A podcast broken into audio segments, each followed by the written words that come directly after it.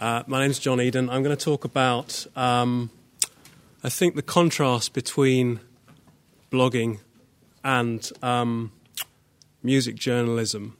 Um, and whilst doing that, I'm going to touch on some of the things in um, my writing.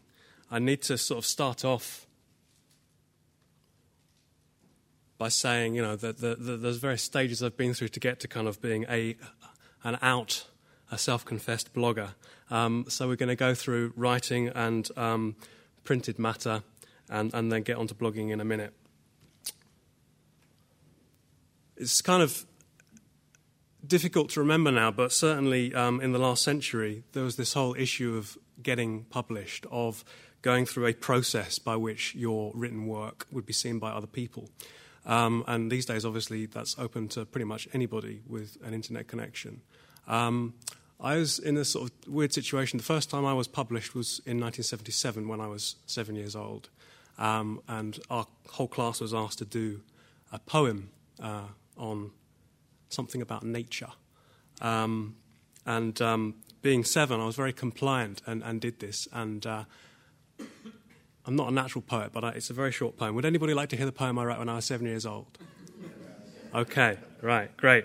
Um, I've still got the, uh, thing here, which I'll, I'll, come on to and explain in a minute. Um, I like mice, but I don't see any in winter because they're all in their holes, nice and warm. My sister has got a cat. I don't like my sister's cat because cats chase mice. Now, thank you.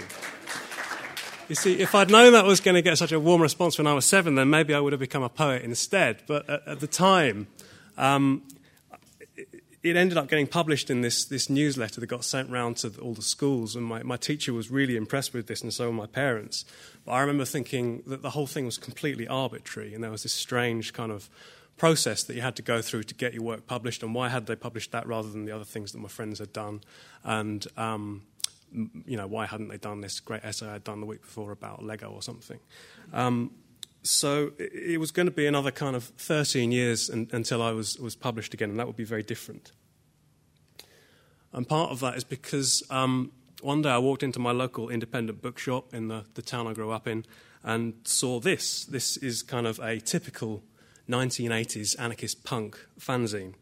Um, and it's got a, a, a, good interview with, with Crass in it. It's got a review of a, an anarchist bash uh, the rich march that was organised by this, this group we had in the UK called Class War, and it's got other kind of more uh, general things like an interview with uh, this group 400 Blows, who now um, one of them is doing some good uh, dubstep stuff.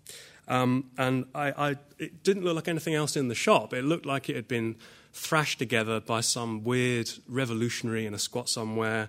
Um, they said fuck a lot, which I liked when I was kind of 13 or 14. And the best thing about it was that um, clearly nobody had given them permission to do this. Um, they just decided one day they were going to lash together this fanzine and um, and put it out and, and not make any money out of it. And, and you know, it was their raw kind of take on the world.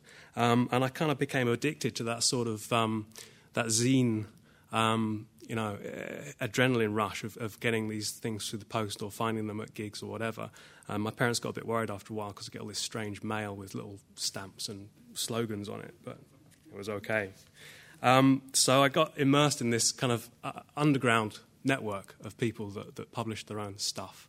Um, and, and, was drawn to uh, anarcho punk, industrial music, experimental things, dub, um, anarchism, the situationist stuff, um, and, and um, occulture. And eventually, um, I left my, my fairly suburban city and moved to, the, uh, the, to London under the excuse of, of studying psychology, but really to kind of get involved more with these kind of weirdos. And the kind of weirdest thing, I guess, was, was immersing myself in this, this group called the, the Temple of Psychic Youth, which was a kind of philosophical uh, wing attached to this, this band called Psychic TV. Um, and these days, I, would be quite critical of a lot of the things that, that uh, we did. Um, I've, I've, kind of gone into my kind of my distancing myself from industrial culture on my blog. But um, one of the best things about it was that, for me, there was huge amounts of um, fanzines and, and writing, and it was a, a great kind of supportive network of people that would uh, help you kind of realize your, your creative potential and would just be up for putting mad stuff out and putting on mad events. So I was I was doing that, um, and I kind of pursued that through throughout you know the 90s. I was doing little fanzines and booklets and stuff.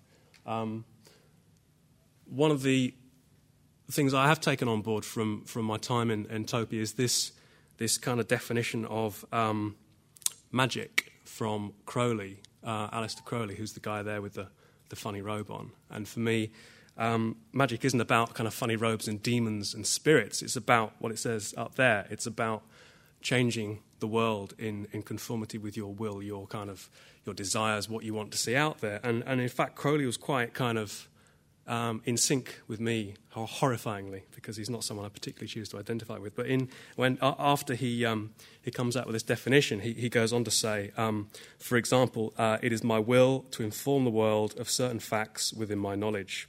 I therefore take magical weapons, pen, ink, and paper. I write incantations, these sentences, in the magical language, i.e., that which is understood by the people I wish to instruct. I call forth spirits such as printers, publishers, booksellers, and so forth, and constrain them to convey my message to those people. The composition and distribution of the book he's writing in um, is thus an act of magic by which I cause changes to take place in conformity with my will. So I think it's a kind of key message to anybody writing or, or blogging or whatever that you, you need to have a think about what changes you want to bring about and uh, with all sinister things, be careful what you wish for because they might come true. So I was doing, uh, yeah, I was immersed in the zine scene. A lot of this ties in with um, what David Keenan was talking about yesterday in terms of um, self publishing, uh, an underground scene, DIY, cassette culture, and CDRs was another part of all that. Um, I realized now that uh, I was waiting for the, the internet to happen I was waiting for blogging to arrive because it was a process that I was already engaged in. Those, those pictures up there are a series of 12 um, big sheets of paper. I produced one once a month, uh, little items in date order uh, of reviews or, or, things I was thinking about or little um, bits of analysis that I put together. I'd photocopy 50 of those every month and send them out to people I knew. There would be kind of flyers from other people in there, which would be like a kind of sidebar on blogs, links to other things. Um, a friend of mine put a, a, chapter of a book he was working on in it as well. Um, and that's essentially this, this thing of zine culture and, and also in parallel to that, mail art being almost like the pre internet in the way that it worked as a, a, network of people that were doing their own thing on their own terms. Um, this kind of inevitably all migrated onto the internet, really, um, which is something I have mixed feelings about. That's uh, my website, which I started in 1997 when everyone was into horrible things like fractals, which you can see down the bottom. Um, but um, kind of the promise of the internet didn't really manifest itself that, that, that early for me because I was looking around for stuff. I was looking around, okay, great, you know, there's all this great stuff out there. But if you looked up things like anarcho punk or industrial music, usually all you found was um, some scanned in sleeves and some, some lyrics, and, and, and there wasn't really any kind of. Um, there wasn't anything that I had kind of on my top of my wardrobe uh, in fanzines. It wasn't as good as that. So I embarked on this process of sort of recirculating texts. And there's a section on my website which is kind of critical of anarcho punk with some, some things I've basically ripped off from other people. Um, another thing I did was a little section on this UK reggae film called Babylon, which had been out of circulation for legal reasons for many, many years. It's, a, it's an absolutely classic film that kind of encapsulates a particular era of, of sound system culture in the UK. And there was, again, very little information about it, but I had this interview in a fanzine, and I gradually built up this section of the website because it was content that nobody else had access to that, that I felt was important to kind of recirculate. And that part of the, um, of the website has, has become a kind of the cornerstone of, of um, information that's available about that film, and it's been partly responsible for that film being re-available because people accessed it and wanted to know how it could be re-released. And I've, I've had a nice email from the, the director telling me that it's kind of the, the, the best resource for the film. And, and, now it's out again. It's been released, released twice on DVD. the first time by someone who ripped off a lot of my website for their, their, their cover booklet, which is fine because I don't claim any uh, ownership of these, these ideas. Uh, I'm into the idea of sampling and, and, plagiarism, and because I'm not, I'm not being paid, um, I don't really have a financial stake in this stuff other than my own kind of cultural capital or ego. Um, and there's nothing I can do about some Italian film company ripping off my stuff anyway. So it's philosophical. Um, the reason I'm mentioning this all is because that's the kind of background to, to my writing, and that's why I'm not a journalist. And I should say that I'm not attacking journalism. There are some journalists in the audience who I respect or I shan't embarrass by naming. Um, but um, for me, blogging represents the latest manifestation of this slightly unhinged um, political activism or pamphleteering or uh, Martin Luther nailing a list of things onto a church door rather than um, journalism, uh, music journalism especially. Um, for me, journalism, it's completely understandable that someone will want to spend their life doing that and be paid for it. But for me, this imposition of things like, um, you know, deadlines, word, word, word length, um, having to be objective, having to actually talk about the music and, and, the notes in it rather than this sort of the social or, or political context in which the music is made. Um, that's, that's not really what I do best, though I have veered into, you know, doing the odd review in The Wire and, and other places as well. Um, I remember one of the things I did learn when I was, when I was pretending to do my psychology degree, whilst being a kind of a cult weirdo, um, was there was an experiment done, I think, in the 70s with kids where they gave two sets of kids identical uh, toys to play with. Um, and one of the sets of kids was told, oh, well, here are these great new toys, why don't you go and play with them? And the other set was told, um, here's $5, can you test these toys out for this toy corporation? Um, and, and, what happened was, of course, the kids that were being told, yeah, this is a, you know, here's the money, here's the, the stuff, they, they kind of played for half the length of the other kids and got bored and went off and did other things. But the, the, the, the, the ones where it was just purely open situation where they could do what they wanted, um, there was more spontaneity and they, they played for longer. Um, and it's my aim to kind of play for longer. I've got a I've got a job which has nothing to do with any of this except learning how to put PowerPoint together. Um, and so blogging is something I do in my spare time. And um, we had a brief discussion yesterday about whether cassette culture is anti capitalist. But I mean, I know people who are, are blogging at work, um, which is a kind of direct way for them to claw back some of the, the surplus value that they are creating for their employer. Um, it's not something I would condone, and it's not something I'm able to do myself. But that there is this kind of completely um, anti-economic um, slant to, to, to, what I'm suggesting. People lose money on producing fanzines, and they don't usually make money out of blogging. Um, so if we can, I mean, I know that the, the concept of um, post-economic music is, is problematic, but just as valid is this idea of post-economic music writing. So uh, moving on, um, music bloggers. This is again very London-centric, um, UK-centric. Uh, there's a little corner of the the web where people have been reading stuff by Simon Reynolds in The Wire.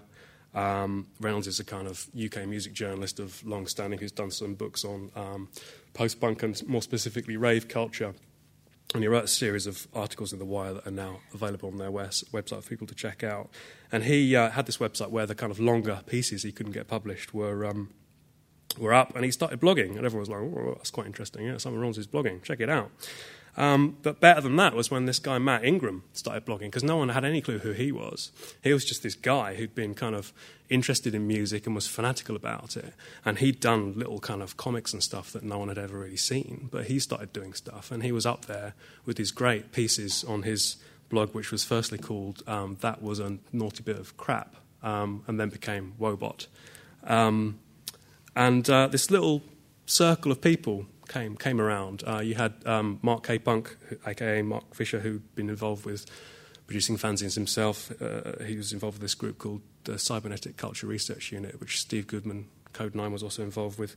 Um, you had this guy, Luca Herringbone, who was just some guy from East London who did sort of psychogeography and wrote about grime, was brilliant. And um, another guy called Simon Silver Dollar, who did a lot of early writing about uh, grime on, on pirate radio. So you had this kind of, for me, a, a golden age of UK music blogging um, in, in 2003 and 2004, where no one really had comments boxes. So if you wanted to get involved, you had to really start your own blog and then link to posts and stuff. Um, and you had to kind of be involved and, and be saying something. And uh, there was a lot of great stuff that was done. And at that point, um, music journalism as well as uh, music industry was seemed a little bit um, scared about the possibilities of the net. So you had these uh, journalists kind of criticising music bloggers. I think Paul Morley was was was one of them, and, and he quite rightly said that you know. For every decent blog, there's a hundred ones that are pretty much rubbish, or two comments that are no good at all. Um, I have some sympathy with that. But then you had these sort of more um, kind of smug comments. This is from um, a guy called Alexis Petridis, who writes for the. He's one in a long line of very bad writers for, the Guardian newspaper in the UK. Um, and I mean, to, to, give him his due, he, he, he suffered the, the, the, rigours of writing for Mixmag, which was a mainstream um, dance music magazine in the 90s, and had to suffer appalling um, you know, going out every night and seeing hard house DJs like Judge Jules and things, which I wouldn't wish on anybody. Um, but but he now kind of writes lots of essays about how dance music is dead and, and um, does a sort of fashion column in the Guardian. And this was his his diss, his his what we call in grime an indirect diss of um, my my my man Simon Silver Dollar, because he'd done this this series of pieces on grime pirate radio, and then he'd done this quite tongue in cheek piece about um, you know Kantian values in this this other guy. Um, and the remaining kind of paragraph of, of Petridis' sort of rant is, is um, dedicated to kind of slagging off what he sees as the other half of people who are into, um, into grime, who are speaking in kind of patois and are obviously kind of working class kids in council estates. So um, he's encapsulated really what's wrong with that slightly smug um, mainstream journalism and also what's great about blogging because you can just make up mad stuff and shove it up there. And there is this weird, there was this weird tension between, you know, the kind of bloggers and, um, uh, I guess what you would call non-blogger grime fans who were who were just into kind of going out and having a good time, and that's kind of dissipated over the years a little with, uh, you know, bloggers putting on nights and and uh, you know working class kids doing blogs about grime, which, which is great. Um, towards the end of 2004 you got this kind of um, identikit blogs emerging where everyone linked to Simon Reynolds and everyone was doing articles a bit like everybody else, and these little coteries formed. And I guess there's a sort of slight coterie around me of ex weirdos who are now into dub and grime, and K Punk had his little sort of Zizek set who were into kind of the CCRU ideas, and, and, and it, it all kind of fragmented a little bit. And part of that. Um, that, that fragmentation was recognised by Woebot and, and K-Punk, who set up this discussion forum called Dissensus to try and you know, stop everything going into these comments boxes and, and make it a bit more open. Um, but for me, that was the kind of an end to a particularly kind of fanatical fanzine sort of phase of, um, of UK music blogging. And um, now um, Reynolds is, is paid to write for The Guardian. Woebots gave up blogging in 2008 and is producing music. Um, Herringbone is, is kind of doing a literary blog where he doesn't write about music anymore as much as I would like him to. I can't force him into doing anything against his will. Um, K-Punk has finished doing a stint at The Wire and is, is still blogging. And um, Silver, Simon Silverdollar is, is writing for Fact Magazine and has a blog for them.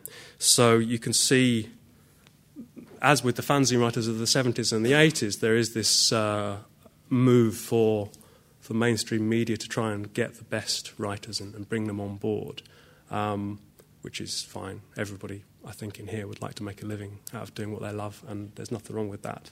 Um, and maybe one of the reasons that hasn't happened to me is because I'm not actually a good enough writer.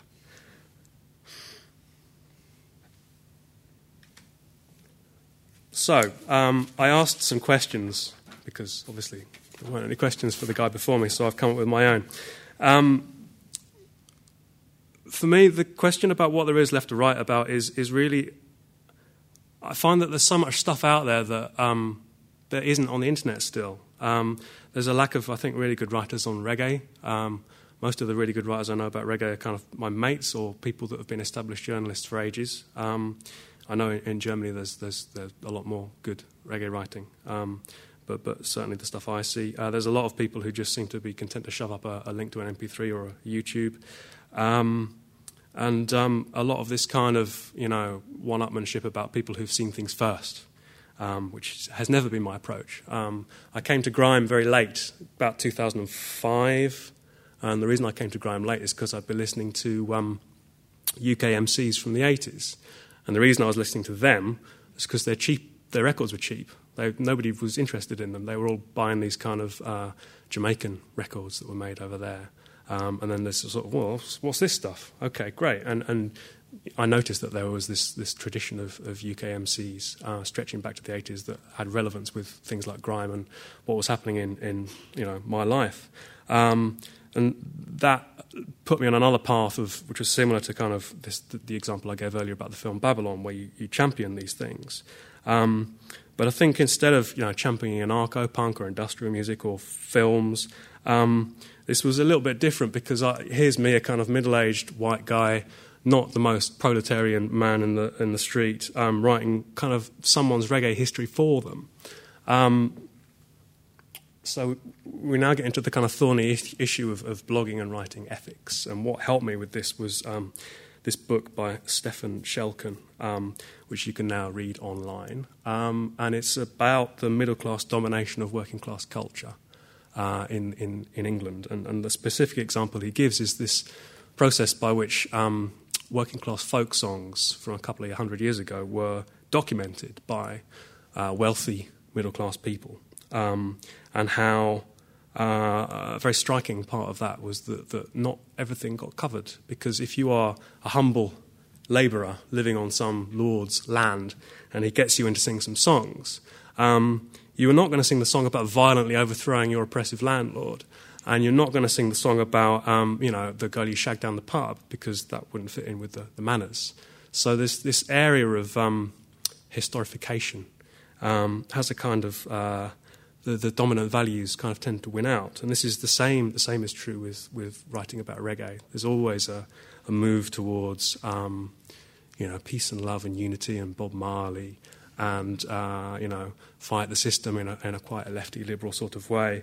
But then you know there isn't a, there aren't really any champions of all the, the songs about guns and the beauty of ladies' asses and and, and killing gays, um, and that's obviously.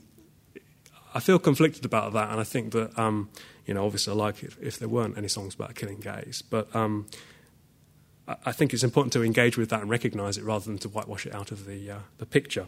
So I kind of sort of took this on. Um, I think it's also worth mentioning that it's possible that none of the English folk songs may have survived without this this process of documentation.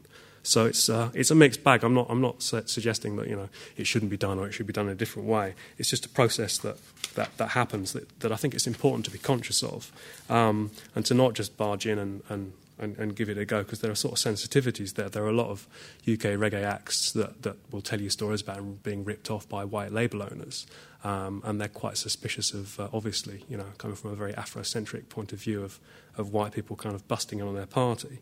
But one of the advantages of blogs is that clearly um, I'm A, a bit mental for doing all this stuff and bringing up these things they did 25 years ago, and B, I'm not making any money out of it at all. Um, so I, I met um, this guy called Dr. William Henry, who was an MC called um, Lezlee Lyrix, and was a fantastic MC and is now a great academic. He's done, is another plug for a book. You should get this. This is great. He's done his, well, I didn't know this, but he was writing, while I was doing these kind of, um, this documentation of, of, UK MC culture, he was writing his own story, um, and it's, it's, encapsulated in that. And we met up, we interviewed him for the first issue of my magazine, Woofer, and he was really pleased to hear that I was playing his records out and stuff. Um, and, and, you know, he's someone with a bit of a fearsome reputation and not really suffering fools gladly, but he seemed to like what I was doing and recognised that it was a, a, part of this, this process of revalidating UK reggae above the Jamaican stuff. Similarly, um, one of the best UK MCs is Papa Levi. Um, I did a little biography of him on my blog, and he ripped it off and put it on his MySpace. I was like, yeah, Levi's got my thing on his MySpace. Um, and I was doing these mixes, I was doing the odd DJ set, um, just, just forcing the issue really of, of telling people that this music was, was fantastic and, and had relevance to, to things like grime and this kind of continuum. Um, and this, this led to my friends Heatwave doing a, a mix of rhythms called An England Story um, with, with less reggae, more grime, bit of UK hip hop and things like that. And then that ends up um, becoming an album which is re-released, which is released by, by Soul Jazz, where this thing is not only is the music released out into the world and people can buy it, and people do still buy Soul Jazz records. Um, apparently, there's 6,000 of these were sold in the first uh, five months, which in this day and age is pretty good. But it also generated an enormous amount of press coverage of um, sound system culture in the UK, and you could see people possibly using my source material to do that. But that's fine because the message is more important than, than you know, my ego and cultural capital. Um, and to me, that's, that's the model of how bloggers save the music industry, uh, or, or, certainly save musicians in it, uh, is that you have these, these champions. And the, the opposite of that, the kind of blogger antichrists, are people that are kind of, you know, rich white people posting up MP3s of albums that people should be buying instead. No problem with posting up things you can't get. Uh, the whole ghetto tech thing, that's cool, but there are people that just post up albums they should be buying off Blood and Fire or Greensleeves, and uh, that is basically rich people stealing poor people's music. And again, as with Dissensus, we noticed there was a lot of people that were interested in this. We tried to capture um, some of those discussions with my magazine, Woofer. Uh, my magazine, I publish it with other people. There's a guy called Droid in Dublin, and uh, I co edit it with uh, Paul Meme, who makes dubstep as Grievous Angel. Um, so I was back to doing fanzines. Um, there's been this sort of nostalgia around fanzines recently, uh, similar to what David Keenan was talking yesterday about cassettes and CDR, and similar to the kind of fetishization of, of, vinyl that you get, the object, the physical object, people not wanting to read things on the screen. Uh, Simon Reynolds interviewed me for a piece on his Guardian blog about fanzines and my involvement with them uh, recently. Um, and Woofer is fantastic. It's available outside to buy if you want one. Um, but uh, one thing I've noticed that is, is, that again, it's because it's it's professional. It, it, doesn't look like that punk fanzine I showed you earlier. Um, I, I, unfortunately find this, this I'm in this horrific position where my friends who are bloggers feel intimidated um, by this this imagined form that I think that, that, they feel. So you have this reluctance for people to write for my fucking fanzine because they think it's the wire or something, and that I'm going to impose these. Um, these, these, these values, these journalistic um, values on them. I mean, it's got to be spelt right and things, but people panicking about not being able to mention every single Ninjaman tune in an article and stuff like that, whereas it's about their love of, of the music. Um, so I've sort of shot myself in the foot there and need to, need to try and make it more of a fanzine and less of a magazine. I never look at the stats on my blog. I did it once, it terrified me. There was people apparently reading my website from Egypt and Australia, and there were big numbers involved, and um, that terrified me. So I think the, the answer is to forget about your audience, and I just imagine that I'm talking to the, the same half dozen people I'd be sitting around a table in a pub with. Um, and we have our own language and our own in jokes. Um, and we don't, we don't try and dumb things down and, and make them obvious. Um, people have to kind of go away and learn stuff in the same way that I had to go away and learn about patois and um, the geography of Kingston and things when I was learning about reggae for the first time, which was a very exciting process to go through. Um, so, yeah, that's a short one. this is uh, a pet bugbear of mine. It seemed for a while that you'd be going to people's blogs and they'd be saying, oh, I'm really sorry I haven't blogged for a while. Uh, I'm to I'm gonna do something soon, but yeah. And it's no, nobody wants to read that. Um, it looks like the whole of the magic's been sucked out of the whole operation. It's, it's, uh, this, is, this is why a, a, fairy dies in the same way that in Peter Pan, if you say the words, well, I'm not even going to say the words, but you know what I mean, that a fairy dies. Um, it, it, looks like you, are in this kind of situation of being obliged to write for an audience and that it's a task that you've got, oh no, you know, I've got to go home and do the washing and then I've got to do my blog post and, you know, and, and it's just sucked all the fun out of it. That's the point where you, you, you have to, you know, stop. Uh, and in days when people have got RSS readers, they can press a button and they'll find out whether you've updated your blog or not. And there better be something there that says something better than I'm sorry I haven't updated my blog recently. And this is again about Crowley's view of the magic of writing. Um, when I got into grime, I got a few select mixtapes and records. Um, got really excited about going out and seeing it live, and checked. Went back to those classic blogs from 2003, 2004, and threads on Dissensus that are hundreds of pages long, and, and read voraciously around the subject because that conjures up in my mind this kind of same excitement as reading about um, punk bands or industrial groups. What I didn't do was download 60 million gigabytes of grime sets and never listen to half of them and have this completely contextless soup of music to wade through. Um, so I'm I'm a, a, words guy rather than a here's a link to YouTube guy. That's just my personal position. And, and I think through the words you learn about the context of the music if you're doing it properly, where it's from, what it means, what the relationships between people are, what is the culture, and what are the politics. Um, yeah. Coming to a close. So for me, um, it's, it's like I said earlier, uh, it's, it's time to give up when it feels like a chore.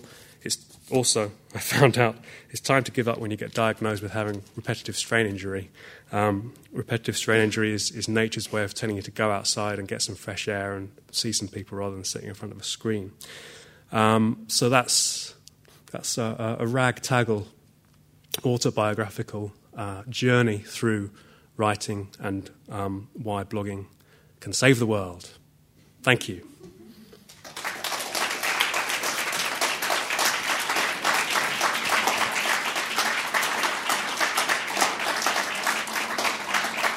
Thank you very much, John Eden. Um, we're running a little late, but not so late that we could not take one or, let's say, a sixth and seventh question, if there are any.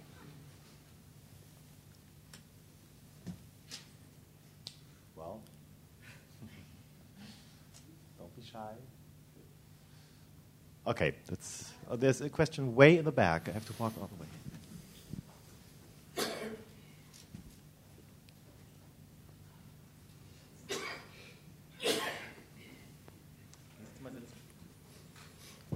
Okay. Um, you talked about um, of the, the bloggers going professional and that you are still not getting paid for your blogging, and that's kind of important. So I want to know what are you living for, from if.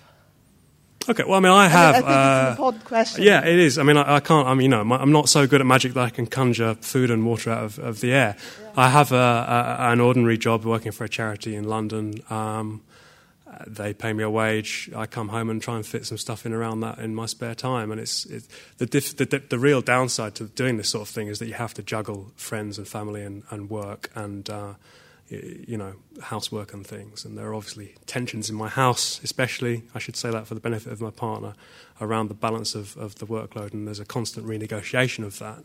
Um, but I think ultimately, you, you know, you can't escape capitalism, and there are there are always limits my limit is being a wage slave and trying to bash out a few things when I get a minute. Thank you.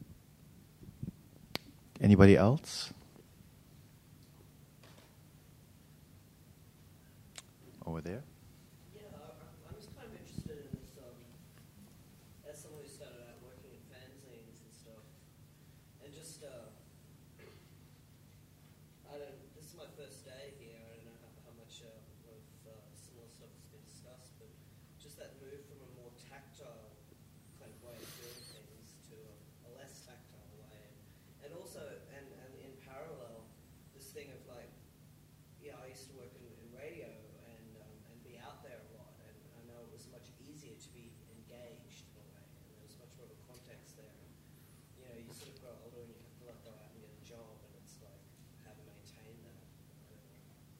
Yeah, I mean, I think the thing about the tactile thing is is is, is key, and um, I think we all had our honeymoon period with the internet. And I used to read things like Mondo 2000, where you'd have these Californian hippies going on about how the internet was going to be, you know, the best thing in the world, and it's the future now. Um, and then, I mean, for me now, working on a computer has associations with being in my job, which I hate. Um, I don't hate my job, but I hate the association. And, and I think you, you can't go back from the internet. You can't not invent the technology. And David yesterday was talking about this sort of refusal of, of people to engage with uh, MP3s by using cassettes and, and, CDRs. And you do see this, uh, people do need the physical stuff.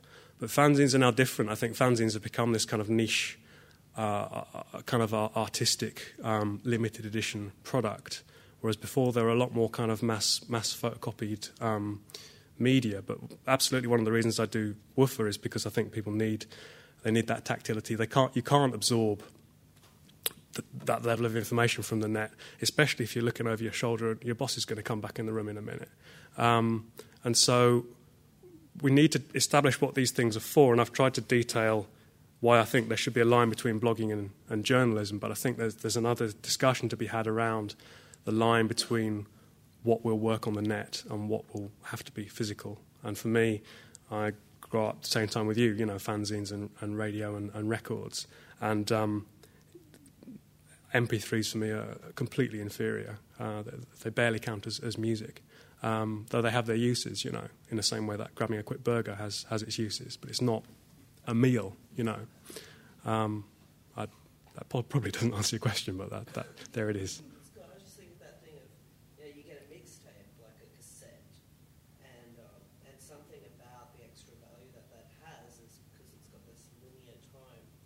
Yes.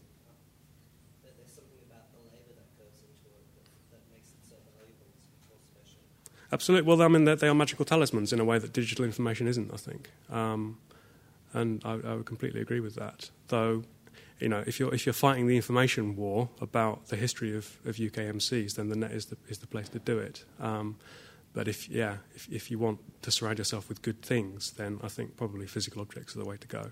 Um, and we're going to have to see how that all pans out, really. Um, but my fear is that yeah, record shops close down, and uh, that, you know like that, you know.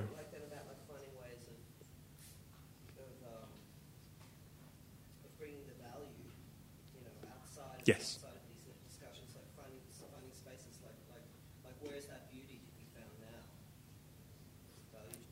Absolutely, I think a lot of people are looking for it clearly, um, which is why you've got you know very disparate music scenes like David's noise people and my dubstep guys or whatever, you know. And I think people there is that human need for those things. Um, and yeah, we're way beyond the kind of utopian ideal of uh, just downloading our cells onto onto you know the net. Uh, everyone, I think, recognises that now. I don't want to be impolite, but I think we should uh, take a break um, because we've been talking for some time now. Um, it's supposed to continue at 7. I would propose that we take half an hour break minimum, so it would be 10 minutes. 10 minutes past 7 with the final panel, and then there's a concert in the Ausstellungshalle. Thank you very much. And thank you to John Eden for the.